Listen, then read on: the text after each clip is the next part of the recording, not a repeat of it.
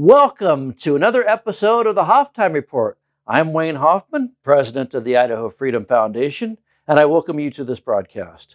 Today, in this episode, I talk with Senator Steven Thayn from Emmett. He's the chairman of the Senate Education Committee, and as a result, he is a key voice on education policy in the State House. In our chat, we talked about education choice, we discussed social justice in our colleges and universities, and also the status of Idaho's Common Core replacement. I hope you enjoy today's program. Senator Steven Thayn, who is the chairman of the Senate Education Committee now, um, known Steven for a long time, helped him with, I, I want to say it was your first campaign. It was probably your second campaign for office, if I remember right, in the middle 2000s. Probably the second one. Second campaign. The one that you won. That's the most important uh, detail, the, one right? I, the one that I won. The one you won, I helped you with. At any rate, thank you for being here because you have a lot of stuff going on in the Education Committee. And why don't we just get started with um, what's happening in the K 12 education system? What is the number one priority for you as the chairman of the Senate Education Committee this year? Well, the number one priority for me is uh, parent choice. Because if we get parents involved in the system and they take more responsibility to see their kids are educated, then we can get more bang for our buck without spending a ton more money. And the way you get parents involved is by giving them choices. So, what's that going to look like? Well, there, there's several choice uh, bills out there that we could talk about. Uh, one of them is a uh, innovative classroom bill so that states if uh, uh, parents of 24 elementary students come together and they don't like the curriculum, like their science curriculum or the math curriculum uh, of the school district, they can petition the school district to have an alternative curriculum, and the school district will provide a teacher in a classroom, and they'll teach the curriculum the parents choose. Hmm. Okay. And and I suppose there's other. You're looking at an education savings account program as well. I understand. Uh, yeah, I'm not writing that bill, but there's there's a bill coming through that will, uh, uh, for example, the governor had a strong family, strong students program this this summer, then fall with uh, federal funds, and there's some legislators writing a bill to expand that to, or to actually codify it with state funds and keep that going. Uh, so parents can have a little bit of money to, to uh, if they need a tutor or something like that, curriculum, so they can improve their child's education. What are the odds of getting these done? Now, I understand there are a lot of dynamics at play here we, between COVID, the Blaine Amendment being erased by virtue of the Espinoza decision at the U.S. Supreme Court last year, and some general frustration about the way in which school districts are being managed. It seems as if there's a lot at play, more so in previous years. What kind of odds do you give? Well, there's five bills that I think are significant. I think uh, there's a good chance all of them will pass. Uh, so what they are is the ESA bill. It, it's a mic- part of that bill is a, a micro grant type bill. So it, it's patterned after the governor's approach. So he, he's already done it. I don't know why people would complain about it. The innovative classroom bill that gives parents choice in, in curriculum. Uh, a high school workforce a readiness high school diploma allows students to, to focus more on vocational skills in high school and, and get a, a, high school diploma. Then there's, uh, if I can remember them all, uh, uh, I should have them written down. There, there's two others. Uh, one has to do with uh, elementary flexibility bill so if a student gets advanced, then the parents uh, can negotiate a flexible attendance. The stu- school still gets paid, but the parents can create a homeschool public school mix so they can do more of the teaching at home. So, so it just gives parents some flexibility. And there's one other, and for right now, I can't remember what that is. So, what are the things, the obstacles standing in the way of some of these ideas getting through? Who and I guess who are the obstacles? I should also ask. Well, the number one obstacle, which is why I, I have been fascinated in education for 25 years, is there's two views of education. The dominant view is that the state of Idaho or any state is responsible to see the child is educated. The Constitution doesn't say that. The Constitution says we're to provide an education system. Right.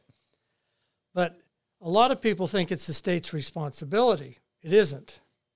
But those that think it's the state's responsibility, if you give a choice to a parent over curriculum or time in school or you know how, how they approach it, then uh, even a, a mini grant proposal, then they're feeling like you're taking money away from the system. Well, to me, the system is supposed to serve parents. Parents aren't supposed to serve the system. So we, we have a fundamental change we need to undergo, which is the, the education system needs to view itself as a service organization and ask parents what resources they need, what services they need, and then provide them. If we would have had this attitude years ago, we would have responded much differently to Common Core, for example. But the number one obstacle is this idea that it's the state's responsibility. So you find the Idaho Education Association, uh, some legislators are lined up in in that line, but we're moving more and more to recognize that parents are not the enemy here the homeschooling movement, for example, in the 1980s, was one of the first big steps to break the monopoly of public education because untrained parents are getting wonderful results if they engage, you know, if they have discipline and they find good curriculum. So we know that parents are the primary reason that kids succeed in any school system public, private, homeschool. Uh, but changing the, the idea that parents are the solution, not the problem, is the biggest obstacle, and those that hold that belief system. I find it endlessly fascinating that the three things our state constitution calls for when it comes to education is that it be free, which of course it, it's impossible. I'm, the language behind that is somewhat interesting. Thorough and uniform. Those are the things that our founding fathers wanted for our education system. I would hope that one of the things we'd want out of our education system is excellence. Are, do we have that now? And and if not, how far away are we from that? Well, let me digress a little bit because the part of the state constitution you quoted is after the part that says the purpose for education. True. Which is to establish a Republican form of government or to maintain a Republican form right. of government. I would say our current education system is failing in its constitutional duty. We should have a class entitled the failures of socialism throughout history. We don't have that class. And in fact, our schools, and you can correct me if you feel this is not accurate, seem to espouse the virtues of socialism. Uh, yes, if, if not overtly, covertly, because the public education system is socialism. True. Now, we differ on probably if we should have a public education system since we have one, that's what I'm trying to improve. The, the thing about socialism, if you really analyze what it is, socialism centralizes responsibility in the hands of a few. So they control the choices and they control the resources to fulfill that responsibility. I maintain we need to transfer the responsibility back to parents that want it, because not all parents want it. But those that want it should have more choices. They should have some access to some resources. So to me, it's about moving the responsibility back. It's not so much about if we have a public education system or not, it's who's ultimately responsible to see kids are educated. But why couldn't that be part of the conversation? I mean, in 1890, the conversation was we need to have an education system because we need to have an educated society to maintain the republic, and that system should be free, thorough, and uniform. Is there anything wrong with in 2021 or beyond having a conversation that says maybe a system that's run by the government, especially in an era when the sum total of all human knowledge is a cell phone away, isn't really necessary anymore. Uh, I think we can have the dis- dis- discussion. For example, in Europe, there's many countries that have state-funded education, and they have a state system, but they also fund other choices. And so there's a lot different. There's a lot of difference between a state-funded system and a state run system. Now, I don't think Idahoans are quite ready for that yet, but I wouldn't have talked about this 10 years ago. I can talk about it now. So Well- we are moving. You're you're correct, and I remember when I was working on uh, Tom Luna's second campaign for superintendent of public instruction, and he was still trying to extricate himself from having said in 2002 that um, he supported vouchers, and that was just a kiss of death. Fast forward today, and you can have a legitimate conversation about vouchers or education savings accounts or other forms of education choice that maybe weren't even possible 20 years ago, let alone 50 years ago. And I think this has happened. One, two things. I'd like people to recognize that the discussion has been changing over time. And it started with the homeschool movement. Uh, You know, the second thing is, which I've probably forgotten already, and I ate lunch too. Uh, yeah, I don't remember what the second thing was. I'm sorry. Well, that's okay. We'll, I'm sure you'll think of it. We'll come back to it. But let me ask you if we're going to fix the education system, how much of that would require, would necessitate giving school boards some of their powers back? And we saw some of that power play during this. I call it the so-called pandemic. I don't want to necessarily get you into an argument about the pan, a, pan, a pandemic or not, but uh, school boards who were frustrated because other boards were making decisions for them, or in the case of the West Ada School District, they were simply told, you know, we're going to do a teacher sick out by the West Ada Education Association, and now they're forced to continue negotiating with them because that's what the state law requires them. Do school boards actually have the kinds of control they need over the operations of their own school district? So I remember the second thing. Oh, go back to the second thing, and we'll come back to mine. the second thing was we've been able to make this shift in the conversation because we've been focusing on what we're trying to do to improve things. That's really critical. If you if you focus on complaining, then one it doesn't it's not very doesn't feel very good. But also it doesn't give a vision of where we're headed. When you focus on what can we do to make things better, then it gives us some power to argue from well, let's do this. Then we start setting the agenda. So when it comes to school boards, you know, your, your question of West Ada and different things, um, what is it that local school boards are trying to accomplish? And I don't expect you to answer that, but that's that's one of the questions they need to ask of themselves, because many times they're trying to please the teachers, which is an important segment to, to please. Don't don't get me wrong, teachers are, are important they, they have a central role. When I talk about parents, I'm not discounting the importance of teachers. But in order to really improve the system, there's an interplay between parents, students, teachers, administrators, the taxpayers. And so I think in the past, school boards to focus more on the voice of teachers rather than bringing all these voices in and saying, uh, what is it that everyone wants? And making accommodations. Socialism doesn't work or one, because it's one size fits all. I've never understood during this pandemic why we've said everyone should be in school or everyone should be out of school. Let the ones that don't want to be in school stay home and do blended learning or online learning. Those that want to come to school, let them come to school. Why are we having this debate? I've never understood why we're even having the debate of if schools are open or not. If you don't want to come, no one's got a gun to your head asking you to come. But yet there are people who believe in collective salvation, you know, earthly salvation, that says we all have to do the same thing. It's a falsehood. It's a false doctrine. We don't have to do all the same thing. The history of the United States should point out that we have made progress because we've allowed people to do different things. When it comes to religion, you have Mormons, you have Catholics, you have Seventh day Adventists. They're all doing fine. They're doing different things. You got Muslims, you got all sorts of folks.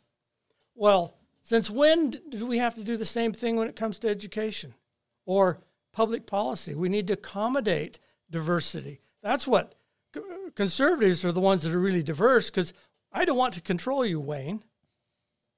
I want to have a structure where you can make your decisions, which is what we call government. And I want a structure where my rights are protected and I can make my own decisions. And so the real question is who's responsible to take care of the poor? Who's responsible to take care of education? Because that's what we're talking about is education. you know, that's really the question. If it's the parents' responsibility, then the public education system and decisions completely change. It, it, I would say it is the parents' responsibility, but uh, parents have been led to believe that it's somebody else's responsibility. I, I mean, I, I keep going back to all, both my kids are grown now; they both went to public schools, but even I, I think, failed because I allowed for the public school system to control their education. You know, it was very easy for a person to put a kid on a bus with two dollars and fifty cents in their pocket and have them have the decisions about what they're learning and what they eat by the two dollars fifty cents being used for the lunch program is what I mean by that. Yeah, uh, they, somebody else is figuring that out because it's very easy. And heck, if you had a program that that also clothed the kids, so you sent put the kids on the bus naked and they show up there and somebody th- slaps a t-shirt and a pair of jeans on them, that's great because you know that at least they have clothes on their backs, right? But when you are exonerated from having to make those decisions, of course, somebody else takes up that slack. That is the nature of government, right? Right. So um, it's, it's really fascinating. I remember the, the, the fourth bill or the fifth bill now. so we're back to that. Okay, go ahead.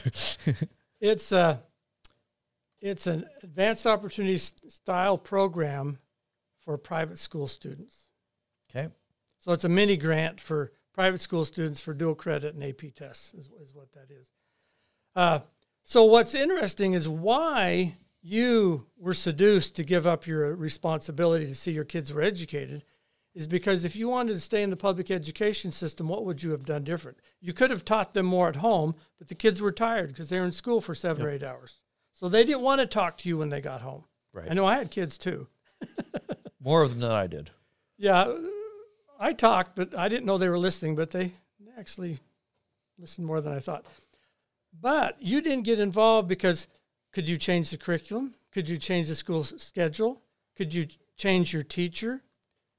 There's nothing you could do. So it's choice that allows parents to get engaged. That's what the power of choice is. Let me give you a statistic here. You've got seven factors of public education that are important. Five of them cost money, two of them don't. The two that don't are desire of a student to learn and the, the engagement level of the parents. Parents get engaged because they have choices or, or they feel responsibility that they just naturally they, they haven't let go of it completely because you didn't let go of all your responsibility you you saw that they no, but again, it is a function of what government does to people. It allows for them to get off the hook and not take responsibility. But when I have a child, you know, I'm responsible for feeding them, clothing them, and educating them, unless I give that responsibility to somebody else. And it's easy to do that because here's a program. We'll take care of you. Put them on a school bus, somebody will handle the issue. Right. And that, in and of itself, reduces the power and influence of the person, of the parents in favor of something else. In this case, the government program. Now, it could be a could be a private school for that matter too. But in this particular case, for most of the people educated in Idaho and in the United States, it's a government program. Now, most good parents send their kids to school, but they don't give up the responsibility, if it be private or public. They still monitor to make right. sure education is taking place. So I don't mean to give the indication that if you send your kids to public school, you're an irresponsible parent. I don't mean to say that right. at all. But it allows for you to to divest some of the responsibility, yeah. not necessarily all of it, but some of that responsibility, and that's an important thing. I want to get back to this thing though before I forget because it's really important. Because there was a big conversation about the power of uh, because I one of the things that I thought that I had control over was if I had a complaint about the way the school was operating, I call go to the school board do school boards have the power they need to run their schools under Idaho law? Uh, I, I well, you probably have to break it down into different categories, like curriculum. They can choose the curriculum. Can they discipline? Uh, uh, do they have tools to discipline teachers and students? Yes. Fairly regulated on how they spend the money. So, specifically, what are you asking? Do they have the ability to say, no, we don't want to negotiate with a union that is either way left of center or behaves in a way that is egregious towards the parents who go to, uh, and their and the kids who go to school here. The case that's most obvious being the West Ada School District. The West Ada Education Association did a sick out really ruined the uh, work uh, plans of the parents and also the education plans of the parents and the students. And yet the school board is still going to have to sit across from them at the negotiating table because that's what Idaho law requires them to do. Why can't the school board be able to say, nope, you behaved in a bad way. We don't want to negotiate with you?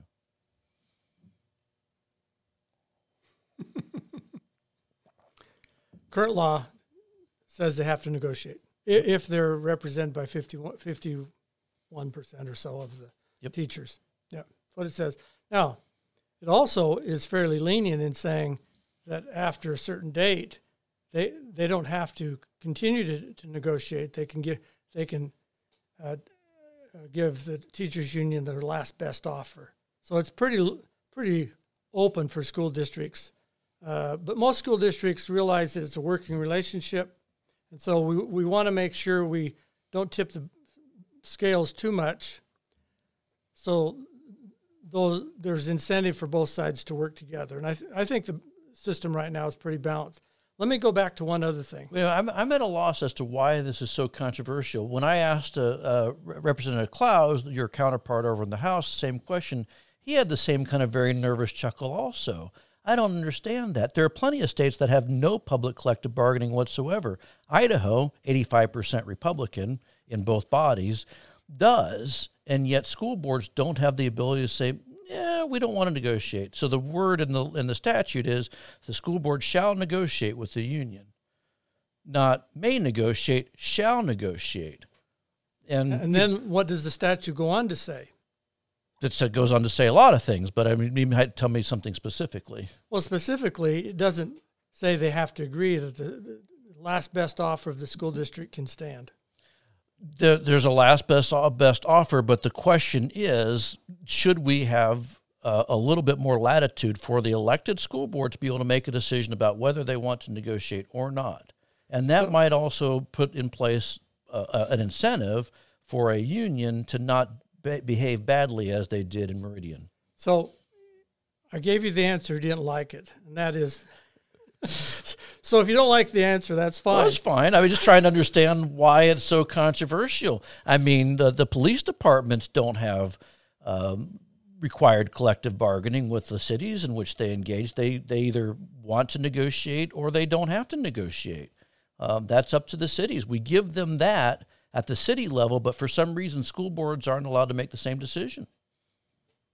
Okay, you disagree. That's fine. Just wondering why that is. And then the second question that's part of that, of course, is shouldn't we be looking at the fact that these unions are heavily tied to very leftist leading um, organizations at a national level that are pro abortion, that are anti gun, and anti capitalism?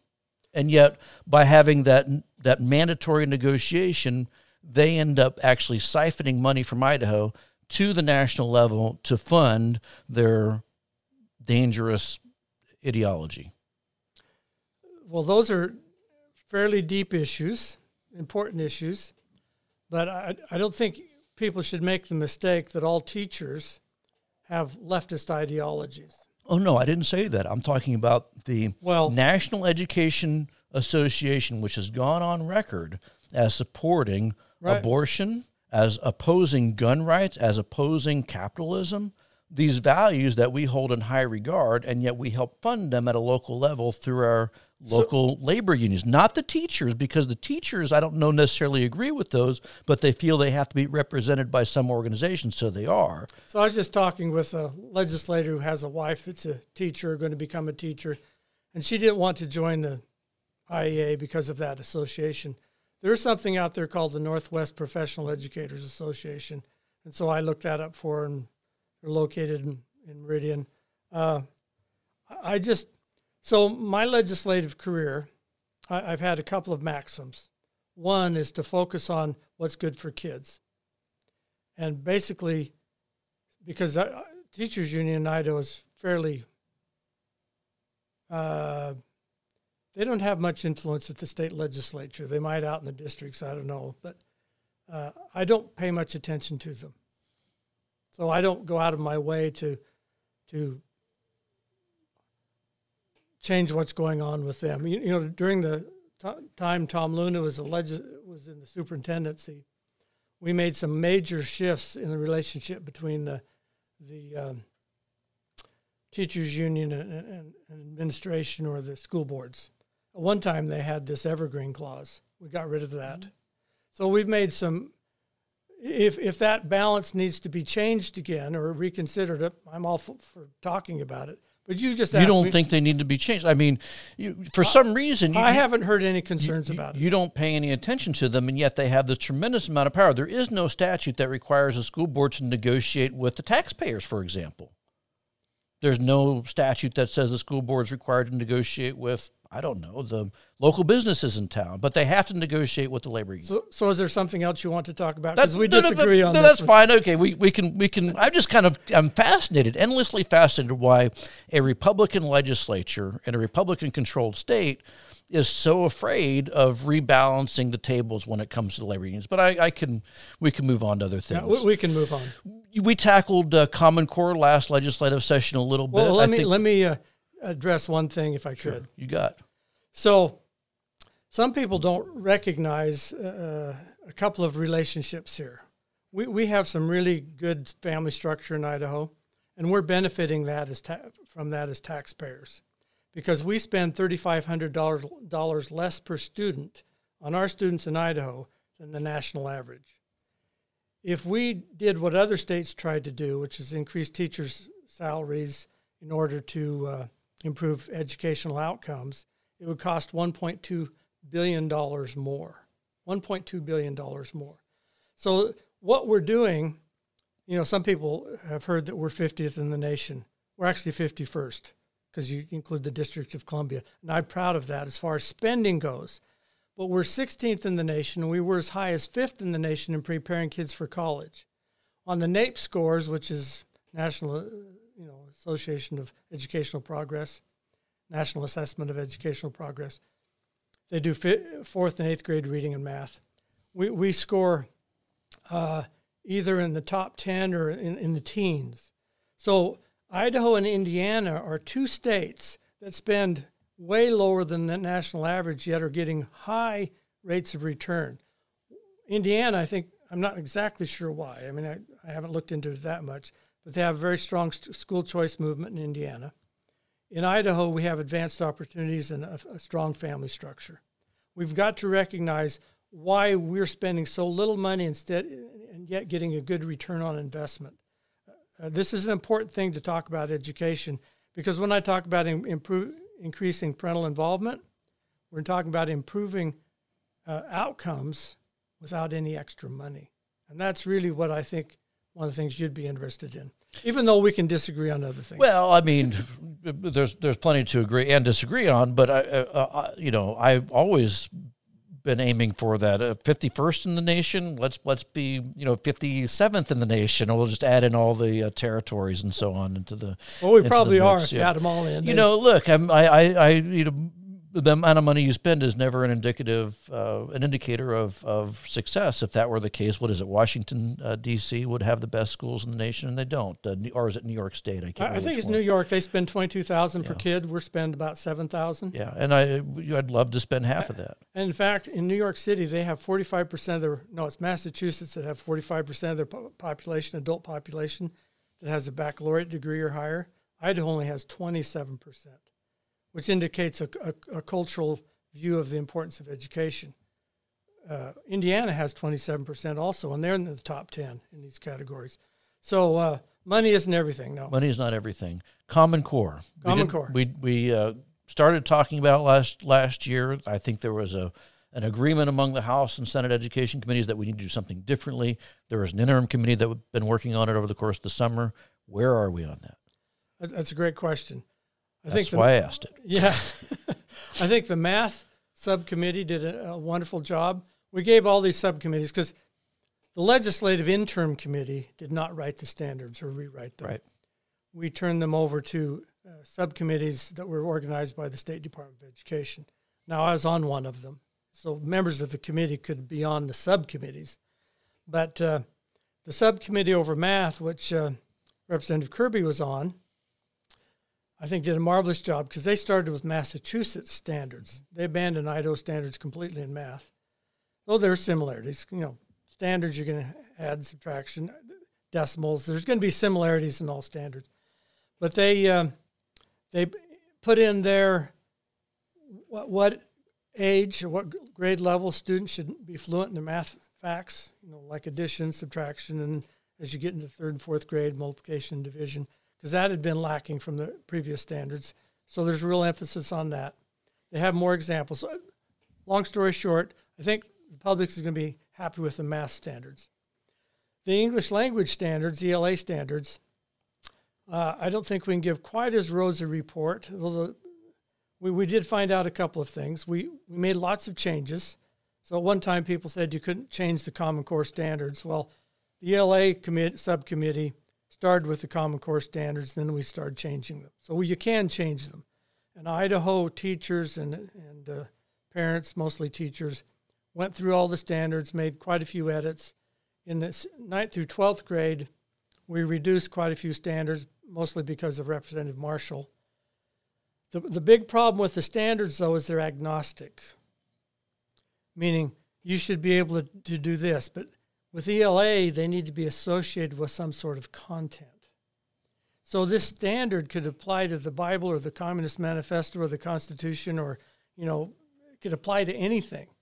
So uh, one of the things I'm suggesting is that we put a preface in front of the ELA standard saying you should have something like the core knowledge sequence as, as a content guide. Now, the core knowledge sequence has nothing to do with Common Core.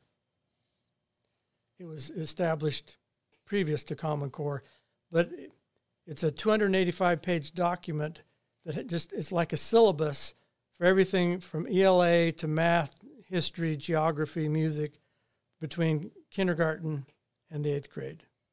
And it includes the reason I think school districts need to choose some curriculum that ties into this is because um, that commons uh, the, the, core knowledge foundation sequence um, talks a lot about historical literature, uh, historical American events. You know, one thing Florida did is they embedded a lot of civics, you know, American history, and so that's what I'm suggesting school districts need to go after. Now, Florida, they can choose at the state level the curriculum, but in Idaho, local school districts need to do that. The problem with the big network, uh, big, uh, you know, national uh, textbook publishers is they say they're Common Core aligned, but it's full of a lot of empty curriculum. It's not uplifting. It, it, doesn't reinforce traditional American values. It doesn't talk about American history. And so we, we need to, but the standards could, could go to any of these. You could have good curriculum or bad curriculum. So I'm suggesting we need to say the content that we recommend, and then they can go find the curriculum to meet it, to, to, fits this, to, to fits its criteria, is X, Y, and Z more of a classical traditional curriculum or content. What do you hope that that will accomplish? Well, you, you were talking about the role of school boards, right? Mm-hmm. Well, especially with the innovative classroom, it will it will get it will allow parents to go to school boards and say, "Listen, we don't have to buy these national textbooks. We can write our own if we can't find what we want." Utah's done that. It's in the state constitution. There's a center up in in the University of Idaho that can help school districts write their own textbooks. So we can start changing the culture from a socialist culture to what the Constitution says we should be doing, and that is teaching education that, that reinforces a Republican form of government. And you, you think that's going to happen, and how long would it take for that to occur? Well, one day less than when we start. I mean, a year, two years, you, six for months? what to accomplish? To change the culture, or for, to change for, the, for you to get to a place where your standards are uh, written in such a way that allows for this diversion into a more civics-based education that reinforces um, American principles. I guess is the way I'd frame that. It sounds wonderful, but I'm uh, just wondering about uh, the time. Time two or three years before you know before teachers kind of re- retool and especially if we make that this is what the legislature, this is what the Constitution says we're supposed to be doing, then the State Board of Education will go out because uh, these standards aren't going to be uh, adopted until next year, but they can go out in their spring tour when they visit with all the school districts and say these this is one of the things work that the legislature said we should do. Here's the content standards. Here's the preface in front of the of the ELA standards. Um, so we, we can start seeing some significant changes within two or three years. Is that, is that fast enough? I mean, for, so if I'm the parent of a ninth grader, what you're saying is that my ninth grader won't have any access to that whatsoever. They won't benefit from that. They'll be out in, in either the college or the workforce by the time that comes to fruition. It seems to just move glacially and aren't That's we actually really fast. But but, but I mean for the purposes of where we are, because I, I look at and, and maybe you have a different view and I, would be interested in So Wayne, I gotta ask you a question. Are you looking for possibilities or stumps? Well, I'm looking for possibilities, but I think the possibilities are have to come sooner rather than on the timetable that you're talking about. I, I look at these these young people that are, you know, attending the Black Lives Matters protests, and they all seem to be between the ages of 17 and 25, and I kind of wonder if we taught them to be that way. Do you? Well, definitely. People make decisions based upon what they've heard. But but you think that the next two or three years to get that done is just the best we can do, or or that's just the way it is because it's government. I may I'm, I'm I know yeah, you're not. That's the best you can do. It's the now, best you can do. We're we're talking about changing a system. It's the parents' responsibility.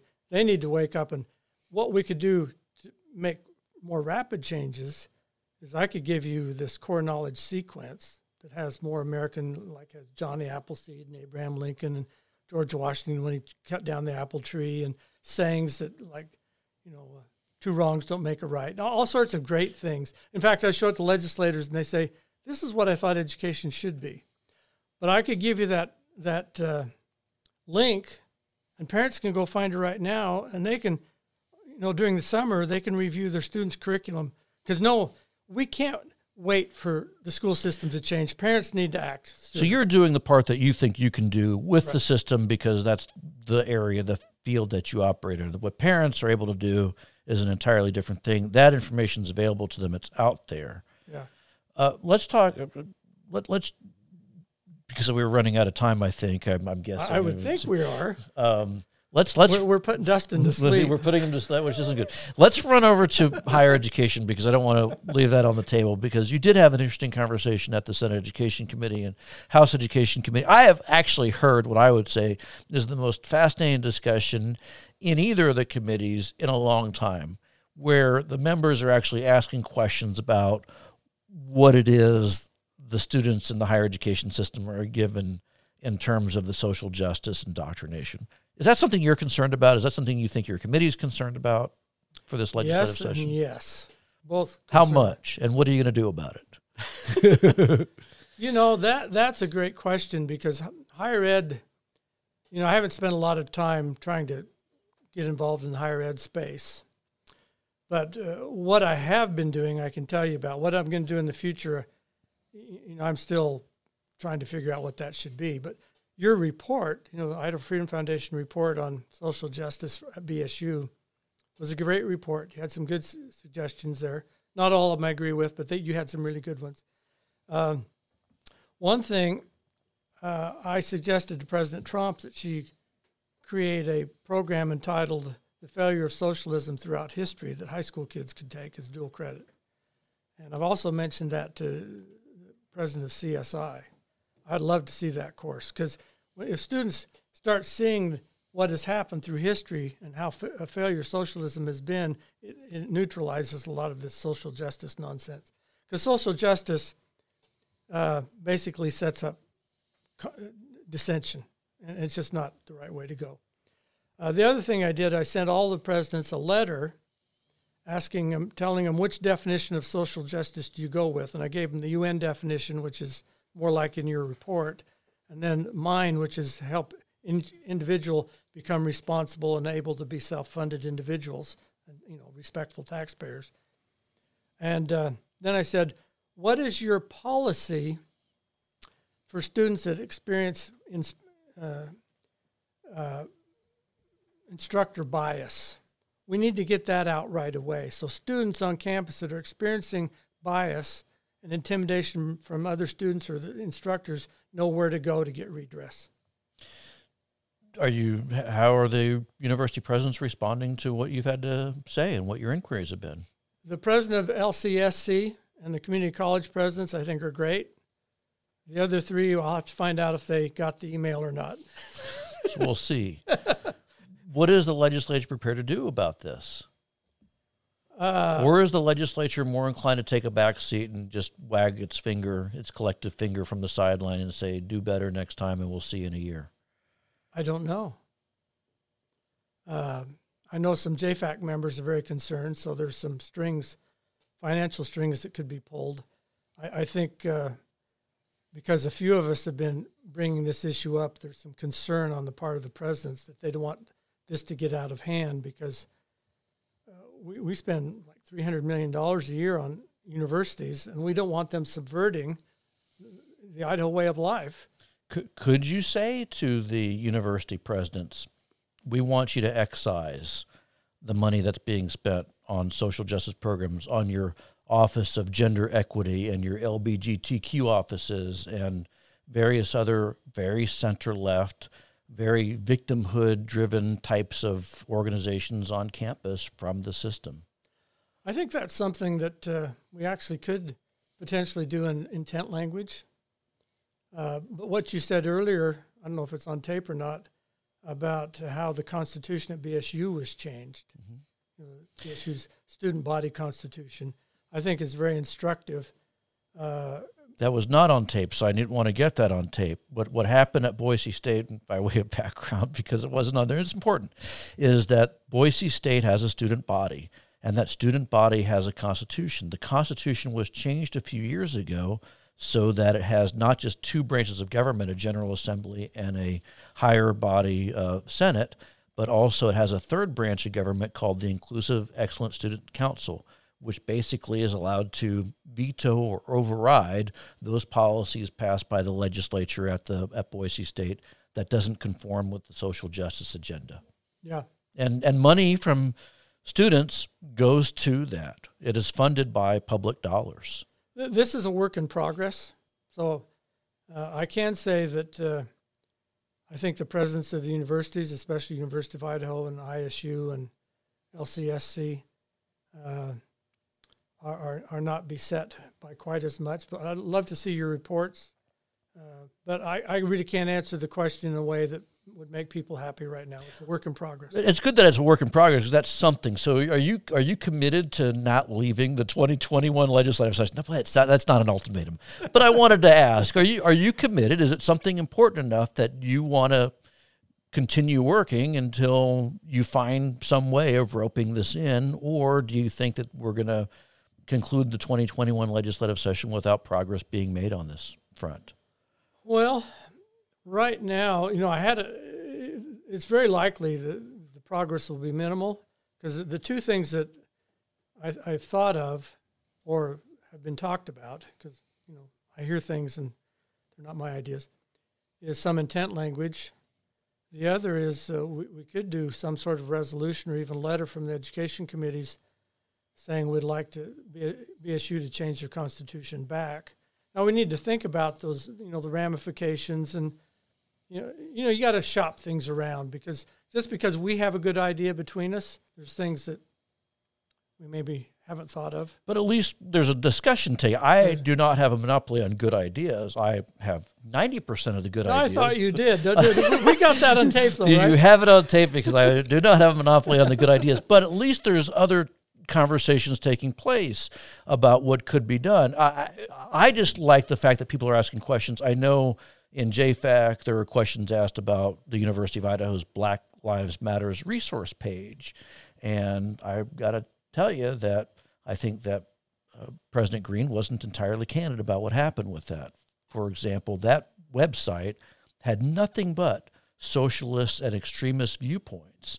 And just prior to the start of the legislative session, they changed the website to include commenters, uh, like, for example, Walter Williams and Thomas Sowell. But they went months with nothing but extreme leftist viewpoints on the funded and paid for by the taxpayers and the students at the uh, University of Idaho. Yeah, th- there needs to be. I don't mind having Black Lives Matter people talk, but there has to be exposure to other people that are equally Absolutely. articulate. And, and I mean, you wouldn't available. expect you wouldn't expect for the Department of Health and Welfare to set up a Black Lives Matters webpage, but for some reason it's okay at the University of Idaho. I guess is a way to for me to frame that. Well, it's a little bit different at the universities, but they should have a, web page that is similar with, like, say, Walter Williams or Thomas, Frederick Bastiat or you know different people. Uh, I've even written some. You have written some. That is a good point. You can offer up your Probably rejected. in a, in a digital format because the little booklets are, are all very good, but they're not you know necessarily transferable to the web. But they, they are there. But the, the also the other question that I kind of wonder about with regard to the university system is they kind of in statute it says that the state board of education is responsible for setting tuition and fees, and they told legislators, and they and they're not bashful about this because they said it during the JFAC hearings, they said it in the House, they said it in the Senate, that if the legislature passes the governor's budget, then they will smile upon their students and not raise tuition and fees.